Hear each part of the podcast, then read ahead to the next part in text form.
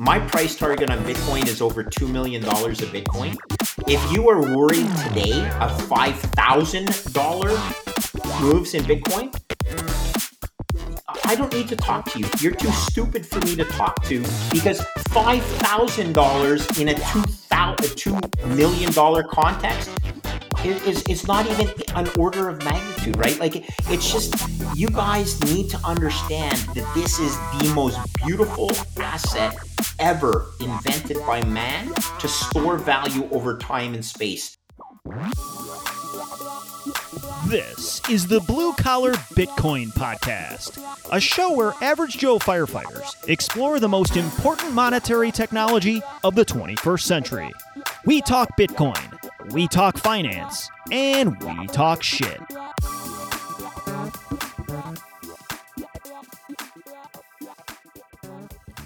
Welcome back to the Blue Collar Bitcoin Podcast. Today we have on returning guest Greg Foss. As you can tell from the intro, he was fired up. We were fortunate enough to have him on at an opportune time for him to help us understand this Evergrande debacle in China. There's a few sections that can be difficult to follow, so I just want to break a few things down really quick before we get started.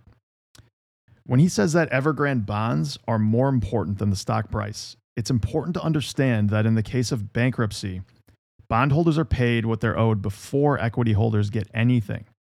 So, what he's essentially getting at is if these bonds are losing value substantially, then you can understand that the stock price, the stock itself, is basically worthless. He also hits on the point that Chinese markets are not as mature as US markets. Therefore, there may not be buyers as these bonds fall below junk status. Uh, and that has to do with legal structures in China being more opaque and people not willing to risk money because they are less sure of the legal ability to recoup that money. When he talks about bond math, things can get really confusing. It's very counterintuitive to understand how bonds work. Uh, so basically, when he's saying a a 700 basis point increase in reduction of the value of a bond. That is the value of a bond in a secondary market. It's important to understand that bonds have a face value, say $100, and they also have a coupon rate, which is the percentage you're paid on a yearly basis for that $100. So if the company is reissuing another bond at, say, 8% instead of the original 6% coupon, people naturally want to own that 8% coupon. They would prefer to have that because obviously they're going to make more money with it. The problem is, is that that 6% coupon is still in the open market being traded. So logically, people are going to prefer the 8% and they're going to sell their 6% bond in order to buy the 8% bond. What that causes in that market is the value, the face value of that 6% bond to diminish.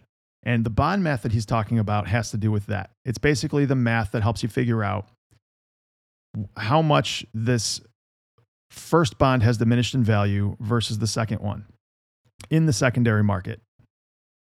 Just as you would prefer to put your money in a bank account making 8% instead of 5%, the market demands a higher interest rate to compensate for higher perceived risk. The market will prefer to collect the higher interest rate of the new issued bonds therefore diminishing the value of the original bond. Counterintuitive, but important to understand in the context of how bonds work and this conversation. Dan and I really enjoyed this conversation with Greg.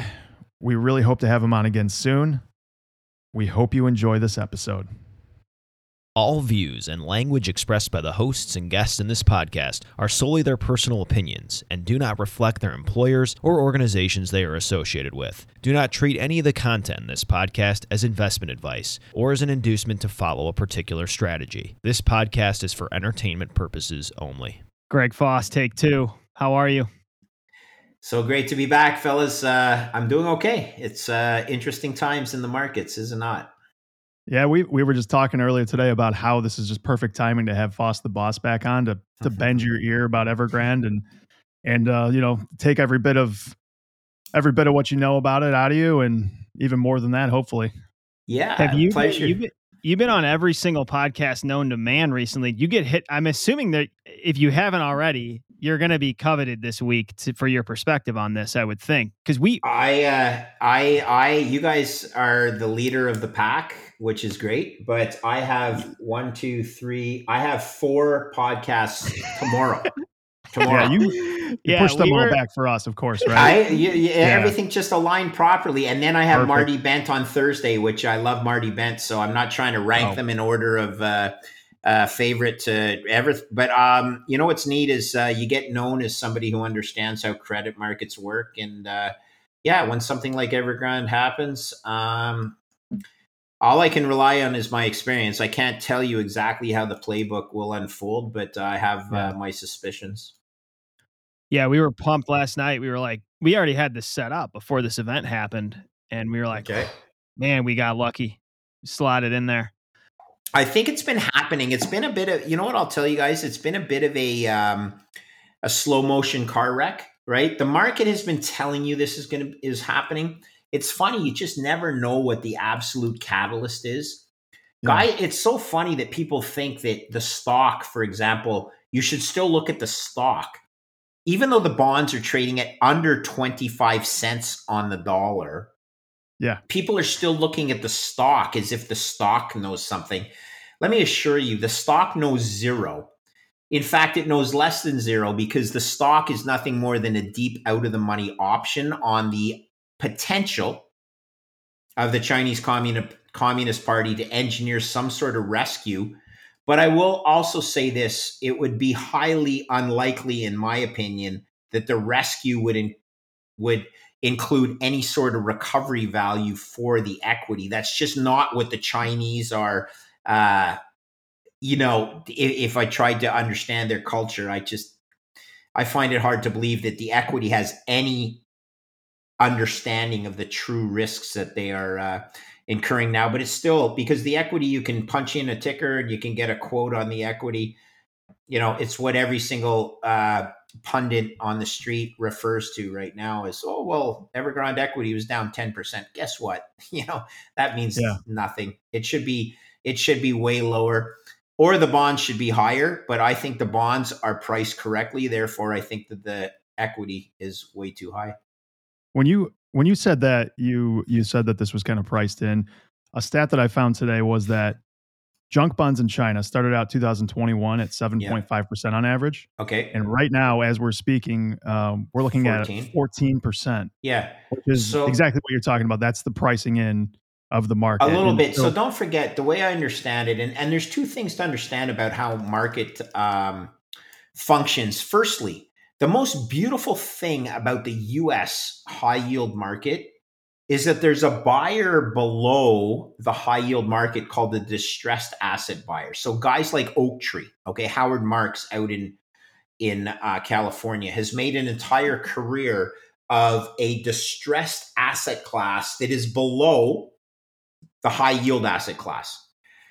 The two things about the Chinese market that I believe to be the case is firstly, it's highly dominated by property firms to begin with. So the high yield market is, you know, Evergrande may, I think, account for almost 15 or more percent of the entire high yield market in the in China.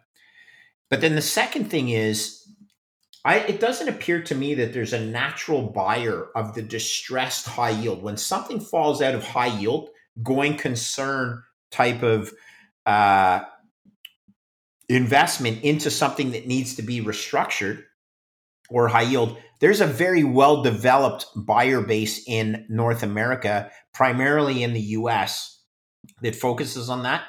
I don't believe that buyer base exists in China. Therefore, when things fall out of favor in the high yield market, they tend to cascade down a lot more quickly. Um, and that's important to understand for two reasons. One, uh, these distressed buyers need to be at least as comfortable in the courtroom as they are in the financial markets, meaning they have to understand that their ability to recapture value largely depends on their ability to force or not, or to coerce or to stick handle a restructuring through the court system in the United States.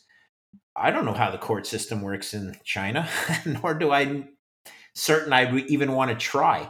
So there's a lot of um, market mechanics that you cannot transpose from the U.S. market over to the uh, Chinese market. But let's just do some quick math, Josh, on that. Um, 700 basis points or 7% increase in the yield in the high yield market. Um, let's assume that the average maturity on that debt is a five year bond. And that means that the duration, it's a it's a calculation, it's a bond calculation. It's the uh, first derivative of, uh, of a bond price is called the duration. Uh, let's assume that's a four, okay? That 700 basis points increase on a four duration bond equates to the price of the bond falling by approximately 25%. Mm. Man, oh man, that's yeah. a big ass hickey, right? If your yield at the beginning was 7%, you've just lost four years of coupons to make up for the price decline in the overall market and I know I'm getting a little bit bond mathy and a little geeky about this, but just imagine this. You've lost four years of return right now if things even just return to normal. Um, yeah. One of the reasons it's fallen so quickly, again, the lack of a distressed buyer base. Uh, the other is because of the contagion, because one property developer leaks into another property developer, which is a sign of it. Uh, you know, uh, undeveloped high yield market, one that is, uh, you know, dominated by a particular industry. Uh, in in the case of China, was the um, real estate or the property development industry. So, it seemed from some research I did today, it seems like China has an unprecedented amount of real estate investment. Like one of the stats I heard was that 70% of net worth for households is in real estate. And so there's this like is is that accurate? Is that an accurate representation? Is that there's this massively overinflated real estate market over there? I'll have to. Uh, I'll take the fifth on that one. Uh, I don't know. It sounds right. I read a Wall Street Journal article that uh, was done by James Mackintosh, which uh, was somewhat comprehensive on that same stat. But having not done the research myself, I could say it makes sense only because of what um, I saw how the high yield market in Canada developed, and this was, you know, I was involved in its development 20 over 20 and 25 years ago. Much like the current Chinese market, the Canadian high yield market started to develop with, uh, you know, your real estate uh, borrowers. Real estate's a leveraged business people who are asset based lenders tend to have confidence in the value of real estate. It is securing the, uh, in case, certain cases, securing the value of the bond. Uh, it was natural for China to develop that way, but I do not know. sorry, I do not know whether it's as high as 70%. It certainly sounds logical. I heard that 70%. same number that same number. I, I read that somewhere. Um, I don't know if we read the same thing or not, Dan, but I actually saw the same number.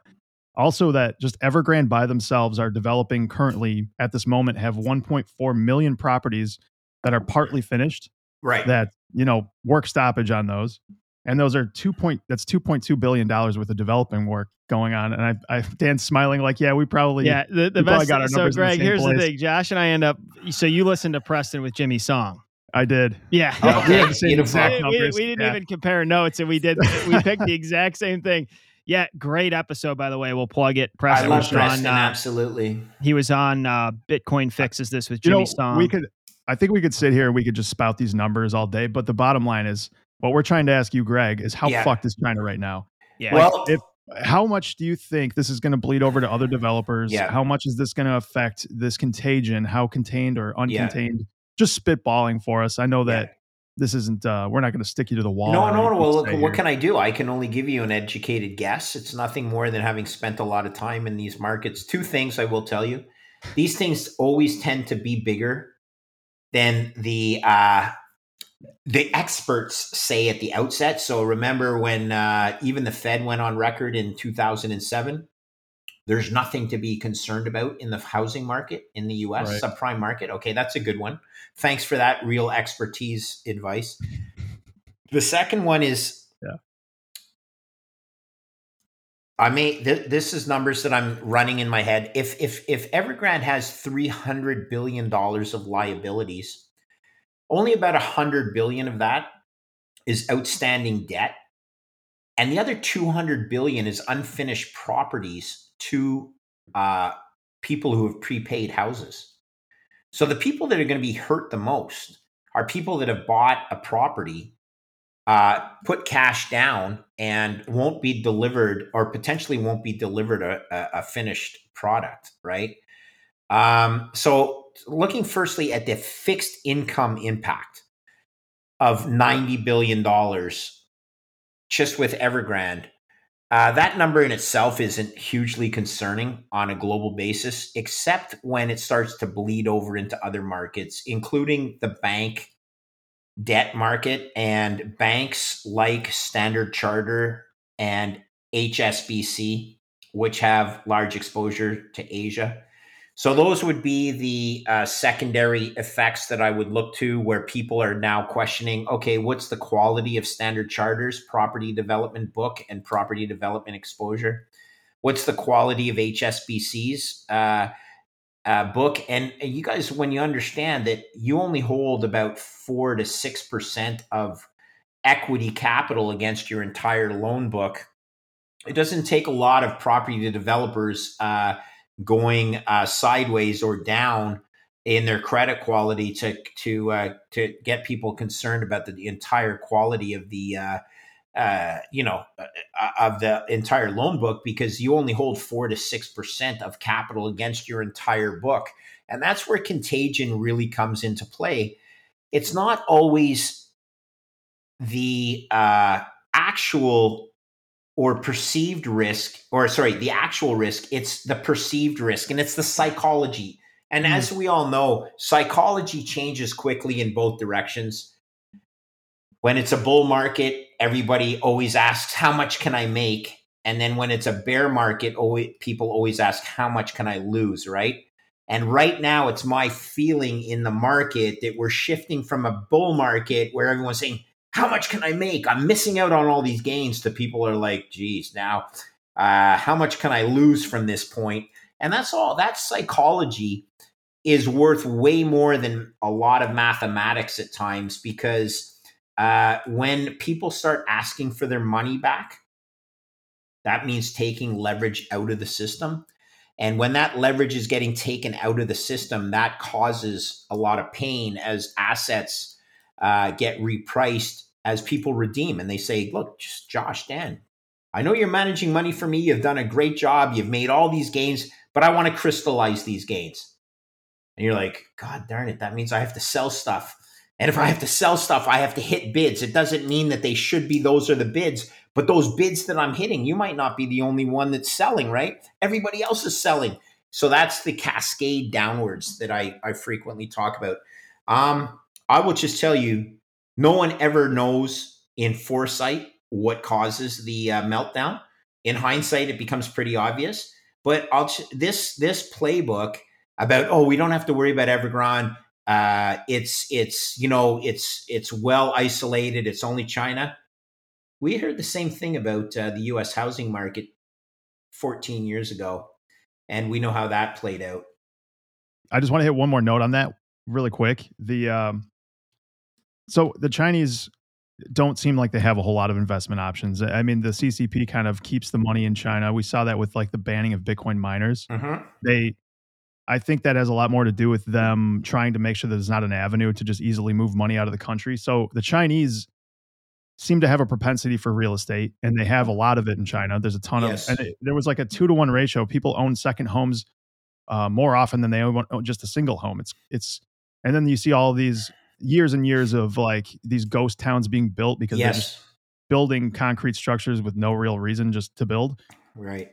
It's it seems indicative of a systemic problem in real estate in China. Just having seen all these anecdotal uh, pieces kind of coming together to to produce what we're seeing now, and it makes sense for this to have to for real estate to have been the problem that could set it off there. Eerily similar. There's some eerie similarities to. Here's the neat thing. I will tell you. I would tell you this conversation we're having right now is eerily different than the conversation we would have been having one week ago. Even okay. Hmm. Oh it's, yeah. It's it's it's things like the VIX in the S and P trading above twenty five percent on an annualized basis. It's my opinion, based on my experience in markets, that capital markets do not function when equity vol exceeds 25%. Generally, high yield markets close, which means they continue to trade, but any new issuance from high yield issuers is not available because investors are more concerned with managing their redemptions and managing their current portfolio rather than adding something else into their portfolio. Notwithstanding the fact that the price of that new thing that would be added into the portfolio, if right now the high yield index is 4% for a number, as ludicrous as that sounds, imagine if all of a sudden new issue has to start happening at 5 and 6% it's actually new issues that reprice the secondary market of high yield. And a lot of times things stop until people can get their uh, their footing. High yield in China is absolutely shut right now uh, for a long time because at a 14% yield, who's running to the market to fund at a 14% uh, cost basis. I assure you, not a lot of people. And the US market is at 4%. There's a 10% difference between the relative high yield markets in those two countries. My experience is that over time, the markets will revert to the mean, somewhere between an average between two of them. And as the high yield market in North America reprices, equity markets get priced lower. Equity prices getting marked lower, you lose confidence, and it's just the reverse of a bull market. So I think I just said to you guys, I don't know if it was on uh, on this prior to us being recorded, but remember this. I'll say it again because it's this important. In a bull market, everybody asks how much can I make, and in a bear market, everybody asks how much can I lose. And it's my opinion that the markets are shifting from a bull mentality to potentially a more of a bear mentality. Yeah. Zooming out a little bit and simplifying, I was kind of thinking about this last evening. And it did take me back to just the voice of Greg Foss talking about contagion. Because okay. when you think about what we're looking at this week, Mm-hmm. You're you're looking at one. I know it's a large company, huge company, but you're looking at one Chinese company potentially going insolvent, and we're hearing whispers across the globe about another financial crisis. And I think this is just indicative of where we're at in the debt cycle, how tremendously over leveraged things are. And I think one message probably you and the three of us would like to get across this evening is we don't know if this is going to be the match that lights the, the forest fire, but it at least gets your brain turning that events as singular and specific and located as this could have wide reaching global effects, not just in mm-hmm. China, but unravel oh, the yeah. whole system, which kind of goes back to the sticks and bubble gum backdrop we're in of economic fragility so if you don't mind, let's go. Let's let's just for some of our audience that maybe doesn't understand why this conundrum exists or why contagion could spread. Explain to us where we're at globally and why things are fragile to the extent where contagion could spread on a global scale from one company in China going insolvent. Sure, it's a great question. maybe we'll just uh, bring something that's near and dear to your guys' hearts. I, I hope this isn't taken the wrong way. So in a in a natural business cycle, which is typically about a 10 year period, you can you can look it up historically. Over a 10 year period, you will generally go through a period of growth, recession, and regrowth. Uh, the Fed has tried to essentially eliminate the natural business cycle uh, with their dual mandate of one, full employment, and two, which is uh, inflation. And the interesting thing is, and Jeff Booth would bring this up, because of evolution of technology uh, being a downward pressure on inflation, the Fed has focused on their second mandate, which is uh, full employment. That is the equivalent of trying to manage a forest by not allowing forest fires to cleanse the forest. And I say that as firefighters that you know that the longer you delay the inevitable forest fire, the more severe that forest fire is going to be because there's so much undergrowth and and stuff. That's what happens when you try to elongate the business cycle uh, past its natural uh, sustainable state. The reality is that markets are soft. The investors in markets have become soft and they always run to the protection of the Fed to eliminate the natural cleansing of the forest fire. And the Fed has obliged. And that's really, really bad for capital markets because you have socialized, you have brought people to accept the socialization of capital losses to be borne by the Fed. This is the whole basis of creative destruction reinvigorating the capitalist capitalist economy versus this managing of the business cycle. So contagion is a combination of two things. One, it's a combination of, or not a combination. One, it's a factor of confidence. But if you've had, if if this new generation of investors, anyone who's under 35 who's investing in the markets right now, they've actually never experienced a true contagion event that's right. not that healthy because yeah, unless, they've God. had Bitcoin. It's well, such a well, simple, okay. but a, it's such a simple but such an important point. But isn't it true, right? These are guys yeah. that have never experienced the. I can just tell you, in 2008, managing money in 2008 was truly a scary experience. Not because I thought I was going to lose money for my clients. We were actually quite well positioned that we were uh, uh in a good spot. The reality was, I thought that literally the whole system could break down.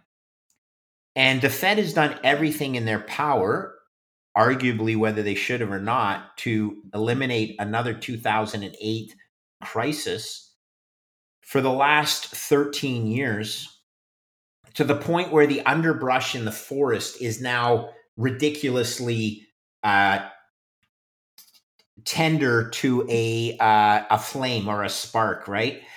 And this spark in a healthy environment of an Evergrande may not have caused a uh, ignition, but the reality is because we have not allowed the underbrush to clear, uh, this spark is much more susceptible to causing the contagion. It's it's a, a, a perhaps a weak analogy, but understand this that contagion is nothing more than psychology.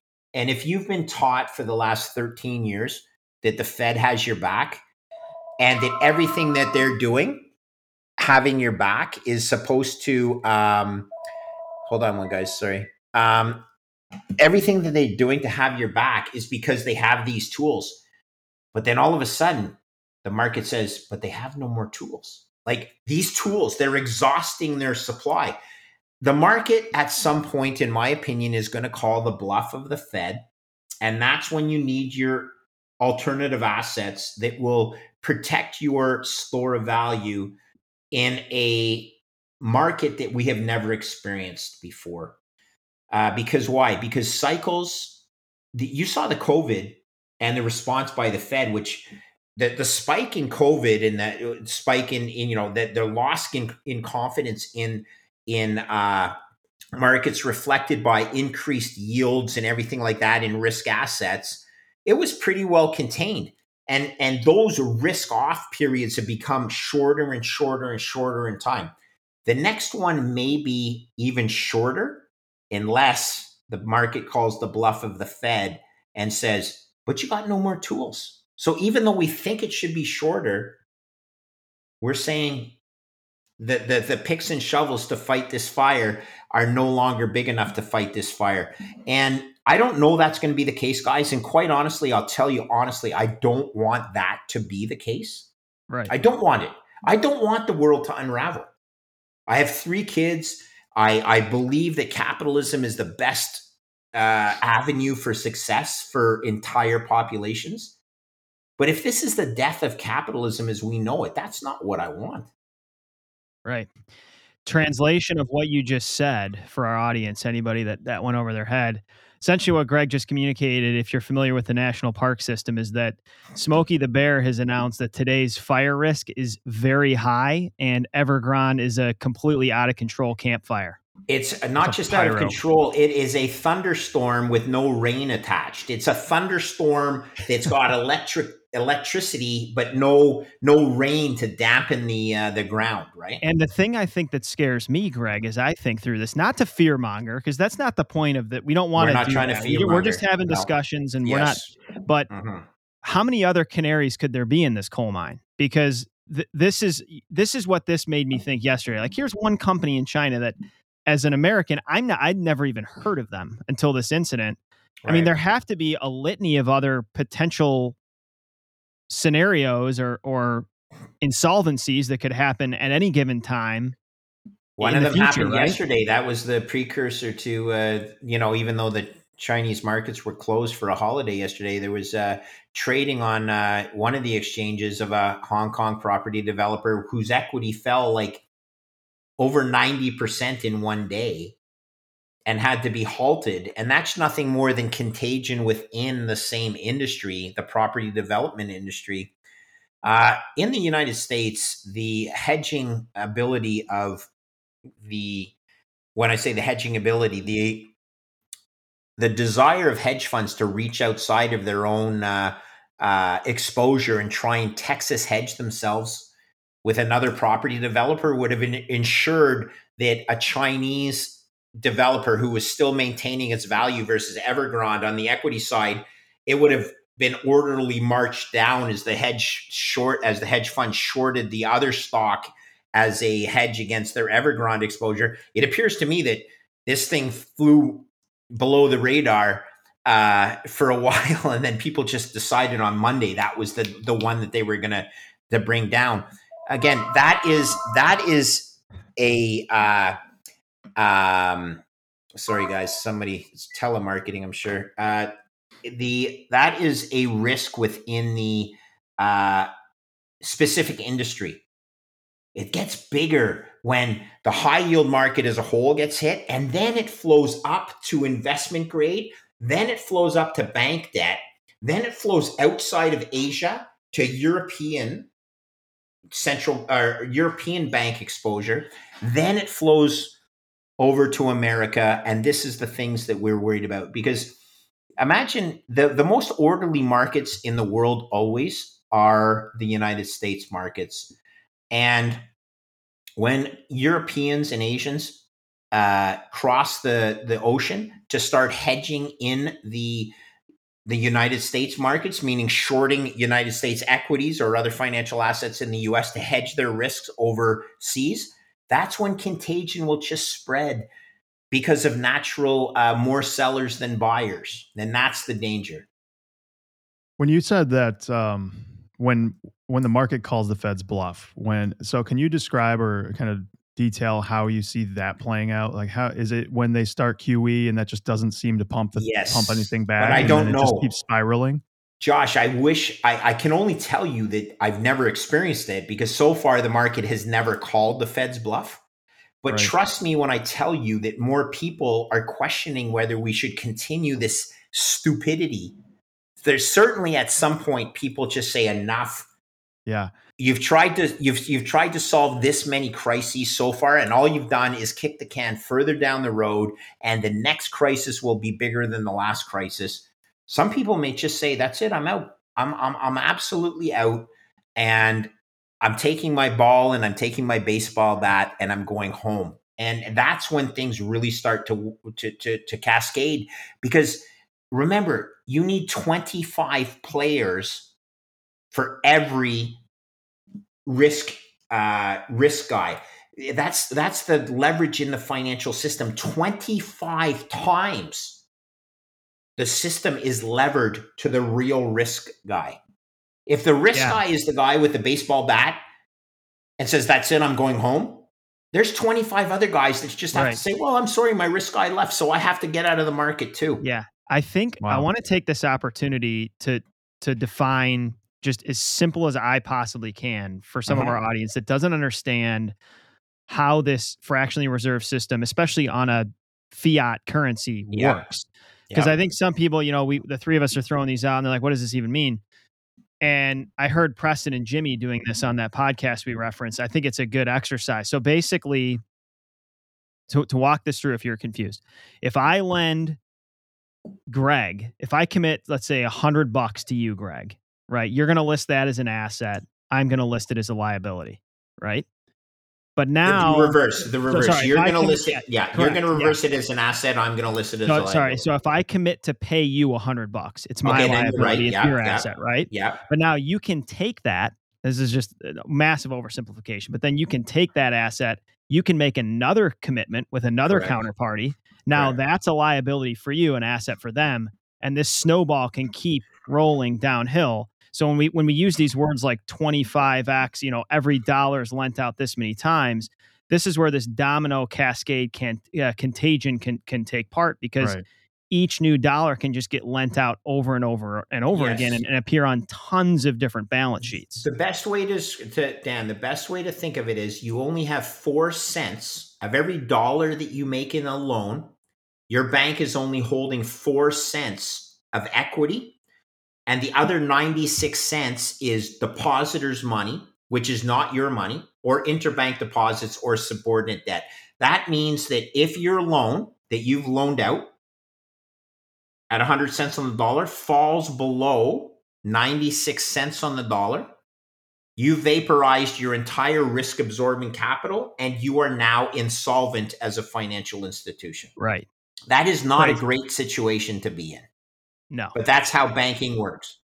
When you think about that scenario, again, to simplify this for people listening, the reason everyone gets cold, sh- you know, cold feet and wants to run is because nobody three layers down deep in that system knows who they're really exposed to, because this, Or- this exposure has gone so deep. Josh, or they say, I'm a depositor in the bank and I believe that my Federal Reserve Central Bank will bail me out if that bank has been too stupid to make proper loans. And so far, the Fed has always bailed the system out, which is sometimes it was warranted and other times it was purely crony capitalism that bailed out stupid risk managers and just pushed the the the ball down the street or, or kick the ball further down the street and most importantly transferred the risk of the financial system onto the balance sheet of the fed so that we will never recover from this uh, ever expanding snowball as dan said so look that's the way banking works banking only needs four to six cents on every dollar of risk absorbing capital. The rest is depositors' money. And people would say, well, who would be stupid enough to deposit money in a bank that only has four to six cents of risk absorbing capital? And the answer is everybody thinks that the banks are too big to fail and the Fed will bail them out. And with the exception of Lehman Brothers, they've been right. Tell me if this is a- accurate, Greg. So when when you talk about that, and we'll link your Bitcoin Magazine article again, Okay. because it's so good. Um, and, and one of the main theses in that is just this risk transfer to sovereign nation states, basically from Yeah. the private sector, right?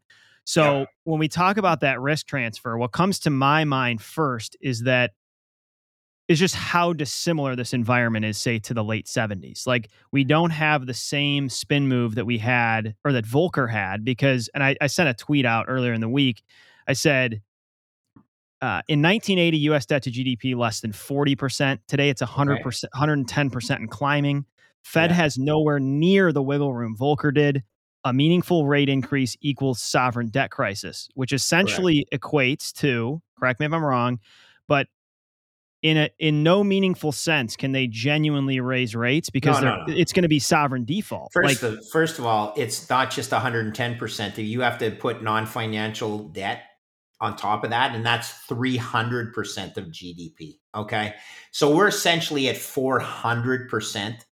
When you say that, you're talking about unfunded liabilities like Social Security No, no, no. other. This is just pure debt. This does not even include the unfunded. This is uh, corporate debt. this is total debt. Yeah, that, This yeah. is total corporate Yeah. debt, Oh, uh, okay. municipal debt, Okay. state debt. And the Right, reason that right. I include that, Josh, is because interest expense is tax deductible. So you can't, if you're the taxation, so remember what GDP is. GDP is a proxy for what your tax base is. Well, if you continue to add to debt, by adding to debt, you are reducing your or or negating your tax burden because interest expense is tax deductible. So you have to look at total global debt, not just federal US debt Yeah, yeah, yeah.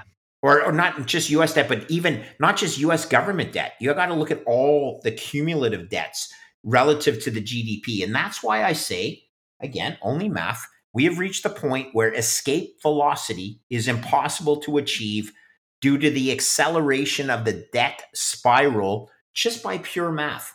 By the interest burden on this 400% of GDP or four times the size of your tax base your tax base needs to grow four times as fast as your interest expense. That means your economy needs to grow four times as fast as your interest expense. What if your interest expense is a low number like 3%, which is a typical coupon that would be on government and state and municipal and uh, uh, corporate debt at this point? A 3%. That means your economy needs to grow at 12% just to keep pace? Guys, is that going to happen?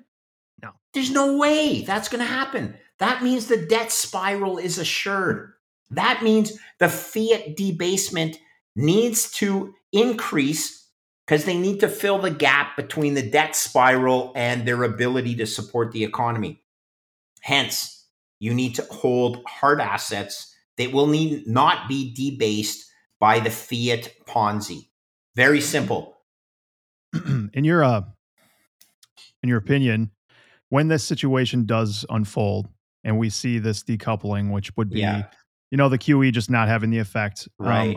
in my mind, I would expect hard assets to absolutely just blast off in value, including Bitcoin and you know gold, Mm-hmm. don't know. so and I just don't commodities know in general. Don't forget that the first knee jerk reaction is to Yeah. sell anything Right. because you need to raise capital to return that to your unit holders. Right. So right. human But- nature, again, we talked about that is to sell your winners. What are some of your winners? Well, it could be hard assets up until this point. Over time, Josh, I will tell you, I have no playbook. I don't know how this unfolds. I've never seen it before, and I'm actually looking forward to experiencing this happening. Right. But what I'm saying though is I- that in the scenario where people lose faith in like the sovereign currency, Yeah. they're not going to Yeah. be rushing to safety in that currency. Oh, 100% they won't. Although that's the kind of what I'm US getting at. Well, the US will be the last fiat to fail.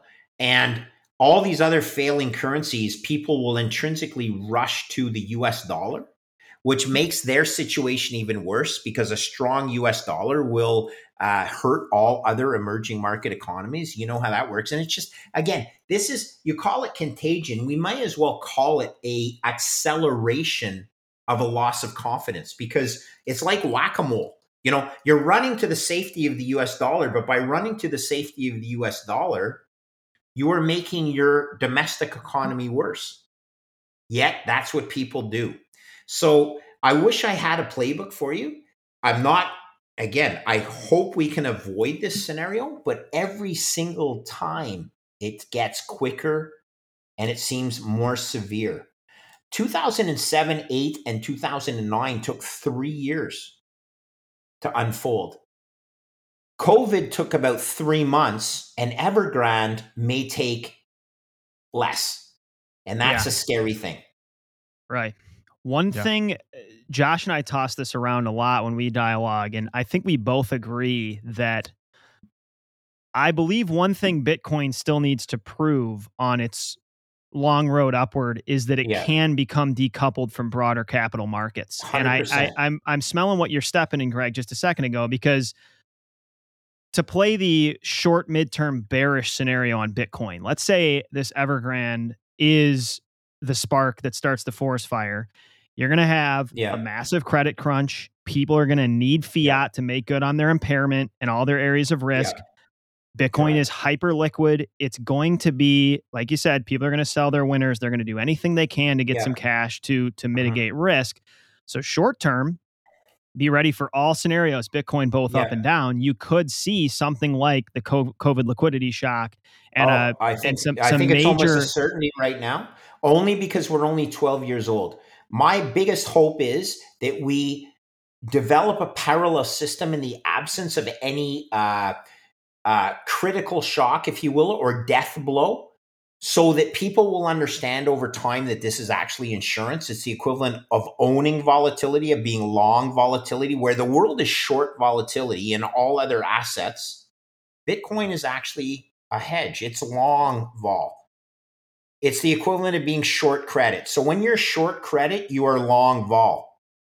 Bitcoin is a long vol trade, in my opinion, but that's because I've studied it for five years. And most of the world doesn't believe anything that Foss says, let alone that it's a long vol trade.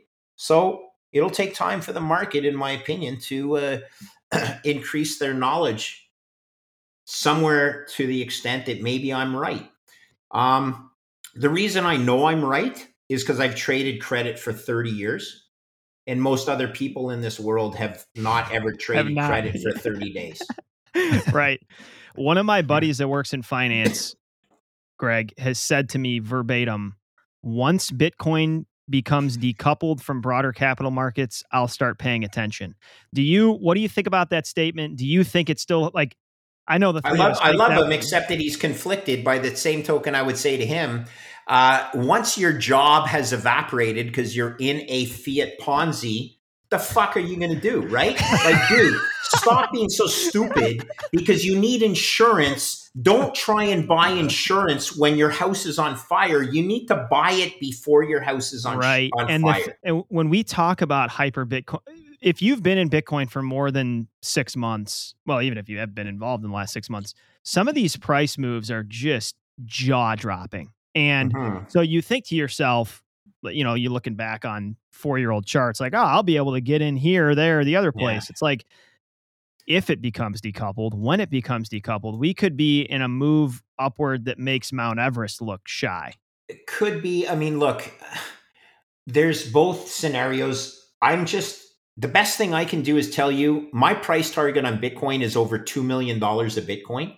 If you are worried today of $5,000 moves in Bitcoin, I don't need to talk to you. You're too stupid for me to talk to because five thousand dollars in a two thousand two million dollar context is, is is not even an order Yeah. of magnitude, right? Like it's just you guys need to understand that this is the most beautiful asset ever invented by man to store value over time and space.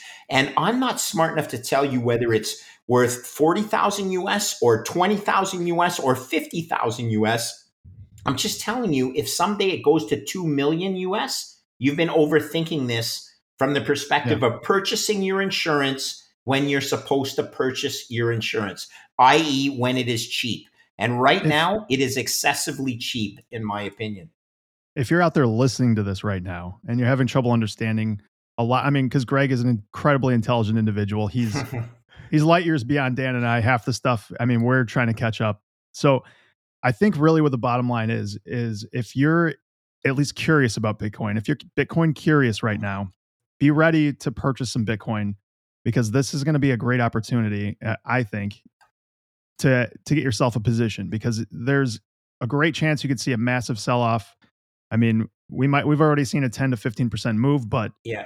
It doesn't could be a matter though, Josh, right? Sorry to jump on you. It doesn't matter whether there is a sell off or not. If you own zero Bitcoin right now, you're taking a massive risk versus an appropriate allocation in your portfolio. And I I, don't need I don't need to run through the math of where it could go. I'll just tell you this. As simply as I can. Thank you for the kind comment on how intelligent. I'm not smart, okay? Like I went to school in engineering with rocket scientists, guys like Michael Saylor who are truly smart. The thing that I can do is distill a problem down, I think, into fairly simple language, which means when you're supposed to buy something and when you're supposed to sell something. And right now, by all the calculations I do, Bitcoin should be worth at least over $150,000 a Bitcoin today in the absence of something like Evergrande happening. And as soon as Evergrande happens, Bitcoin intrinsic value goes higher, not lower. Right. So right now it's trading yep. at its, you know, one third of its intrinsic value before anything bad happens. And if these Evergrande uh, scenarios unfold like we were worried they will, the intrinsic value of Bitcoin goes way higher. And if the price in the open market where fools are trading it, where fucking morons who think they can time a chart and do all this stuff are going to give you this thing for even a bigger discount to its intrinsic value, you just close your eyes, you put it away, you don't mark to market, you do it in your head, but you don't worry about it. You put it in a safe or you put it in an IR, RRA, and we'll talk in 20 years. And I really hope the world still exists in 20 years. Because there's a chance it won't. You're going Jeff Booth. You've been around Jeff too much. no, that, we that don't want this to happen. That, Dan and I were buying it's ammo. A, it's we're a game. no, it's a game of probabilities, boys. It's a game of probabilities. And as much as I don't want it to happen, I cannot tell you that there's a zero probability that it, you know, there's a zero probability that it'll happen. Okay. There's not a zero probability. There's a greater than zero probability the world unravels. This is a horrible thing with for a guy with three kids. I don't want to leave that world to my kids. Dang, I want it to be a solution. And this is why Bitcoin offers the solution. So Evergrande could be the butterfly wings that causes the hurricane in some other part of the world. And I'm really hoping it is not but if it is, I wouldn't be surprised because I've seen it happen before. And you have all these experts that say it's contained. The, the subprime mortgage crisis in the USA is, con- is contained. My God, if you could take those words and learn from them, you better do it right now because the same thing is happening in China. Right. And at the end of the day, what happened with Lehman, what's going on with Evergrande, whatever whatever the future trajectory is, it at least gives you a theoretical, rational blueprint of how things could unwind. Yes. That enables you to be prepared for all future scenarios. Except it'll happen quicker now. Because yeah, before yeah. it took three years, and then COVID took three months, and this one could happen. I hate to say it, could happen in three weeks. I don't want it to. But that's how cycles get compressed. When the forest fire is as sorry, when the forest is as dry as it is right now, and it hasn't cleared the underbrush for as long as it hasn't, those forest fires explode into massive uh, bombs or fire bombs a lot quicker.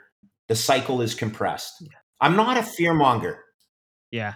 I love what you said too. That that's a message we try to impart to the audience is stop worrying so much about short term price. Like when it comes to Bitcoin, if your boots are touching the ground, get on the fucking saddle, get on that horse before it leaves the barn because you're not going to care whether the price was 23 grand or 43 grand and 10 I years from now. you, right? Dan, listen, I promise you that if you only put 5% of your portfolio in Bitcoin, and you're looking at that 5% every single second, like you should not be doing, but let's just say you're human and you're going to, don't forget what your other 95% of your portfolio is doing that you're totally comfortable with losing this much in equities because I've lost that much in equities before.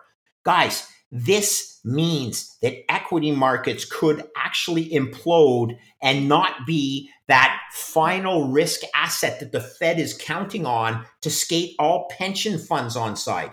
We've talked to you before about how much your pension manager has in bonds, right, guys? Yeah.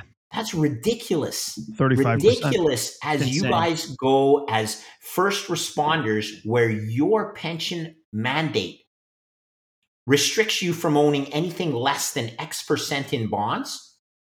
I would take that up to the Supreme Court and go, you know, this is unfair to my kids that you guys have said that we need to own this much in bonds. We lo- we lose sleep over it, Greg. Legitimately.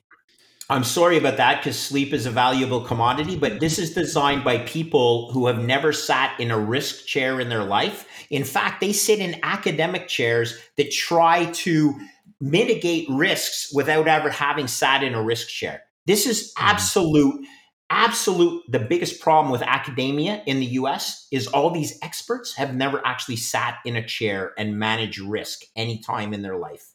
Yeah, the entire book, Skin in the Game. I hate to bring Taleb up because he's such a douchebag, but his books are his books are phenomenal, and his his book, Skin in the Game, is alludes to that exact same thing throughout the entire book, just about okay. how academics haven't actually sat in that chair to actually make those decisions and have to stick to them. Right. I don't think Taleb actually has either. No, uh, you know, just hasn't. not calling out. It, it's it's all good. He's a um, he's an interesting character. Uh, look, uh, having sat in a chair in 2008, 2009, uh, I will tell you that I could have picked up a grape with my arsehole so easily because my sphincter was so tight every single day I went to work, right? Because this is the way that you actually experience uh, real life uh, calamities, right? It's not funny.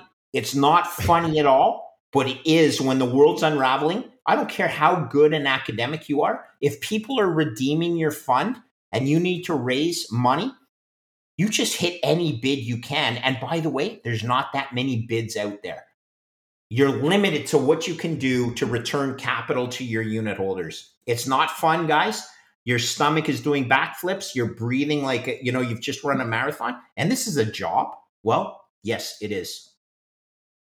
Wow. Greg, we uh we're gonna wrap this up. I'm gonna end with this question for you. Uh, you've you you've been and we alluded to it at the top. You've been on tons of shows recently. Mm-hmm. You've been in high demand. Um, the last couple months since we interacted with you, what conversation or person you've spent time with stands out to you the most um, in your recent Bitcoin interactions? Uh, this sounds like it's contrived, uh, but I will tell you the truth. Um, honest to God, Canada is so lucky to have a guy like Jeff Booth um, in in in our uh, in our camp, uh, and he's not just from Can. He's not just fighting for Canada. He's fighting for everyone. Uh, people have called him out as being non, uh, you know, disingenuous. Man, I, I I totally have issue with that. The guy is, is as as honest as the day is long, and I never would have met him if it wasn't for. Um, uh, our common uh, interest in Bitcoin for our children. But here's the interesting thing I'll say, guys, is I read Jeff Booth's book after I wrote my own paper on risk in the financial markets. Uh, and I I sourced all my information by myself because guys, you know, e- e- e- economists don't generally um, um, uh, publish these numbers because they're not great numbers. If you're an economist at, at, at, Merrill Lynch or Bank of America, you don't want to be publishing these numbers that I sourced, right? Because it paints a pretty ugly picture.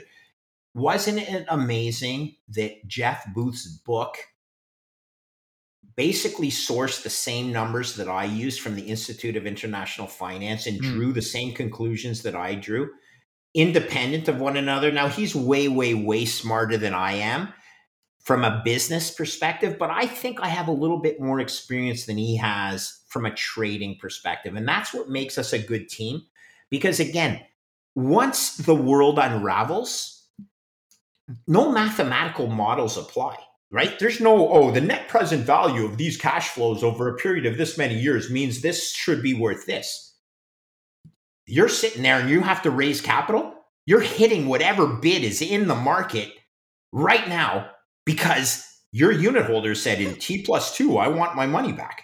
I don't have to wait for a net present value uh, model to come to fruition. So Jeff Booth is the guy that uh, that has given me the most confidence that that independently we came up with the same conclusion using similar information with different experience sets. Okay, a trader versus a business manager, risk.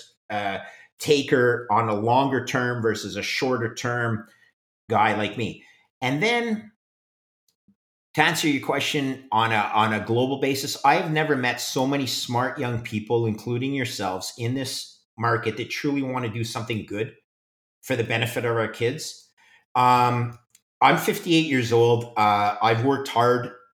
I probably have enough stuff saved up that my kids are going to be okay.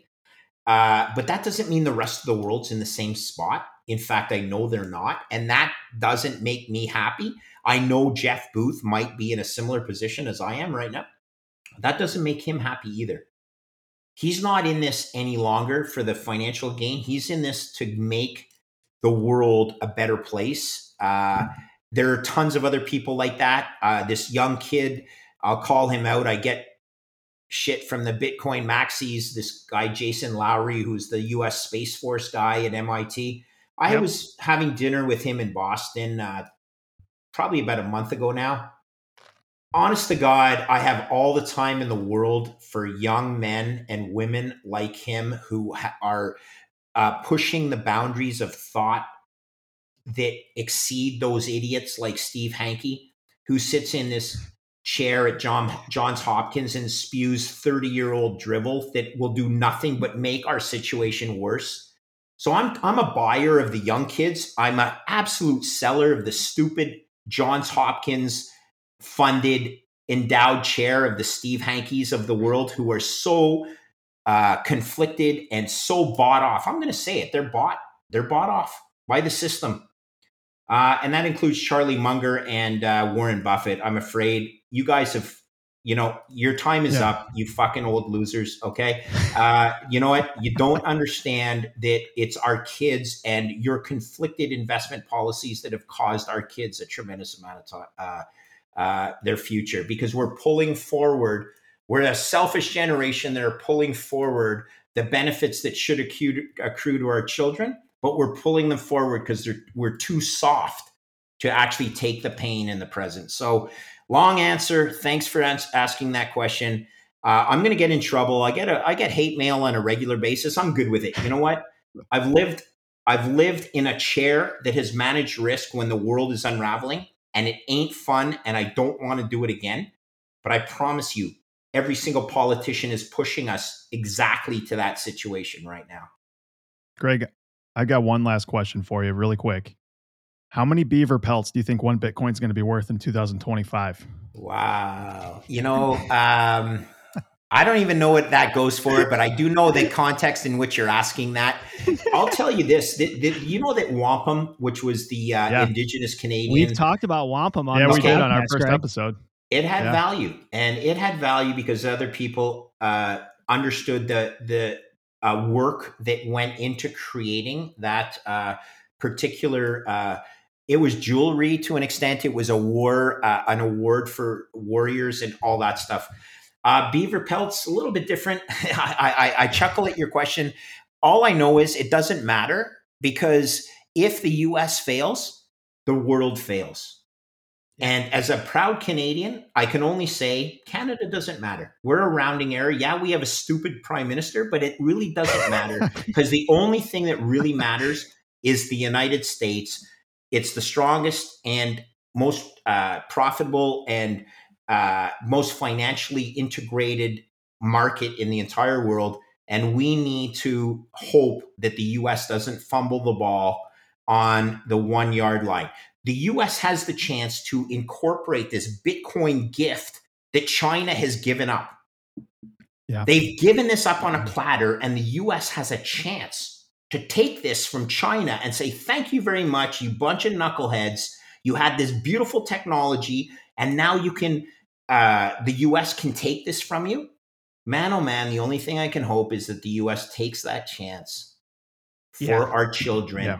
And there's a parallel system that develops where you have the US fiat currency as your checking account, and you have Bitcoin, store of value, dominated by USA based Bitcoin miners as your savings account and our child's future. You know what? Yeah. I see a future where that can coexist and people in free markets will uh, be rewarded. I know the three of us share the same hope, which is that Bitcoin can be a ladder to get us off this super steep roof. There's not other. I don't know one other solution. I, I I hate to say it. I don't know another solution that will allow that. Silver and gold. Do I own some? Yes, I do. Do I believe that they can do it? No, because for the last 5,000 years, they have continued to allow things to fail. Bitcoin is 12 years old. In another 12 years, I hope you guys are around and still inviting me onto this podcast. And I'm going to be saying, remember in 2021 when, you know, we were worried that Bitcoin was correlated to risk assets, but now it's this beautiful insurance policy? I really hope that we are available to have that podcast in 12 years. Yeah, we do too. Would here, love to. here. Greg, we uh, enjoy every single minute with you. Thanks for giving us some time this week. Thanks for everything you guys do as well. You guys, um, educating is a uh, a pleasure of mine, but uh, I'm not a smart guy. I've just sat in the trenches for 30 years. I I believe I understand how things happen, and most of the world really has no appreciation for how things really do unfold. It isn't pretty, but it is a fact. So thanks for having me. I look forward to our next chance to talk. All right. Likewise. We do too. Thank you, Greg. good stuff, guys. Happy Thursday or Wednesday, Tuesday. Tuesday? Happy Tuesday. Tuesday. All right.